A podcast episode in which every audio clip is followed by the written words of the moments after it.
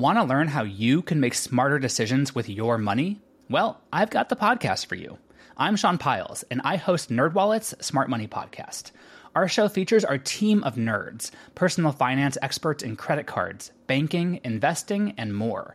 And they'll help you make the most of your money while cutting through the clutter and misinformation in today's world of personal finance. You'll get clarity on strategies to help you build your wealth, invest wisely, shop for financial products, and plan for major life events. Listen to NerdWallet's Smart Money Podcast wherever you get your podcasts.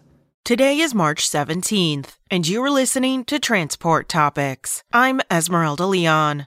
Although electric trucks have a higher price tag than their diesel counterparts, the return on investment is high. Steve Slesinski of Dana and Trent Broberg, CEO of the vehicle transport firm Acertus, reveal new, easier ways to repair, prepare, and invest in electric trucks. Listen to our Road Signs podcast at ttn.ws slash roadsigns107. Now let's dive into the day's top stories.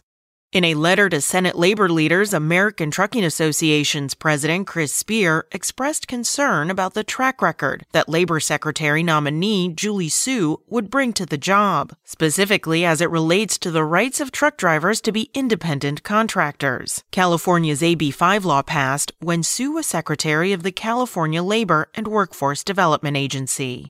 House Republican leaders introduced federal energy and permitting policies in the form of a comprehensive legislative package. The GOP leadership is proposing facilitating access to domestic energy resources, as well as expediting the permitting process for big ticket projects in the Lower Energy Costs Act. House Speaker Kevin McCarthy and his deputies intend to consider the measure before the end of the month. Its provisions take direct aim at President Joe Biden's energy and climate change agenda.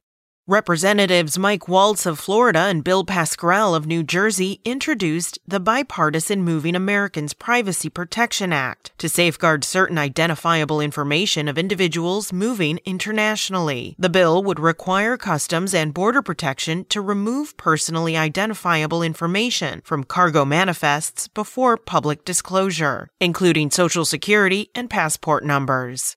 That's it for today. Remember, for all the latest trucking and transportation news, go to the experts at ttnews.com. Spoken Layer. Want to learn how you can make smarter decisions with your money? Well, I've got the podcast for you. I'm Sean Pyles, and I host NerdWallet's Smart Money Podcast. Our show features our team of nerds, personal finance experts in credit cards, banking, investing, and more. And they'll help you make the most of your money while cutting through the clutter and misinformation in today's world of personal finance.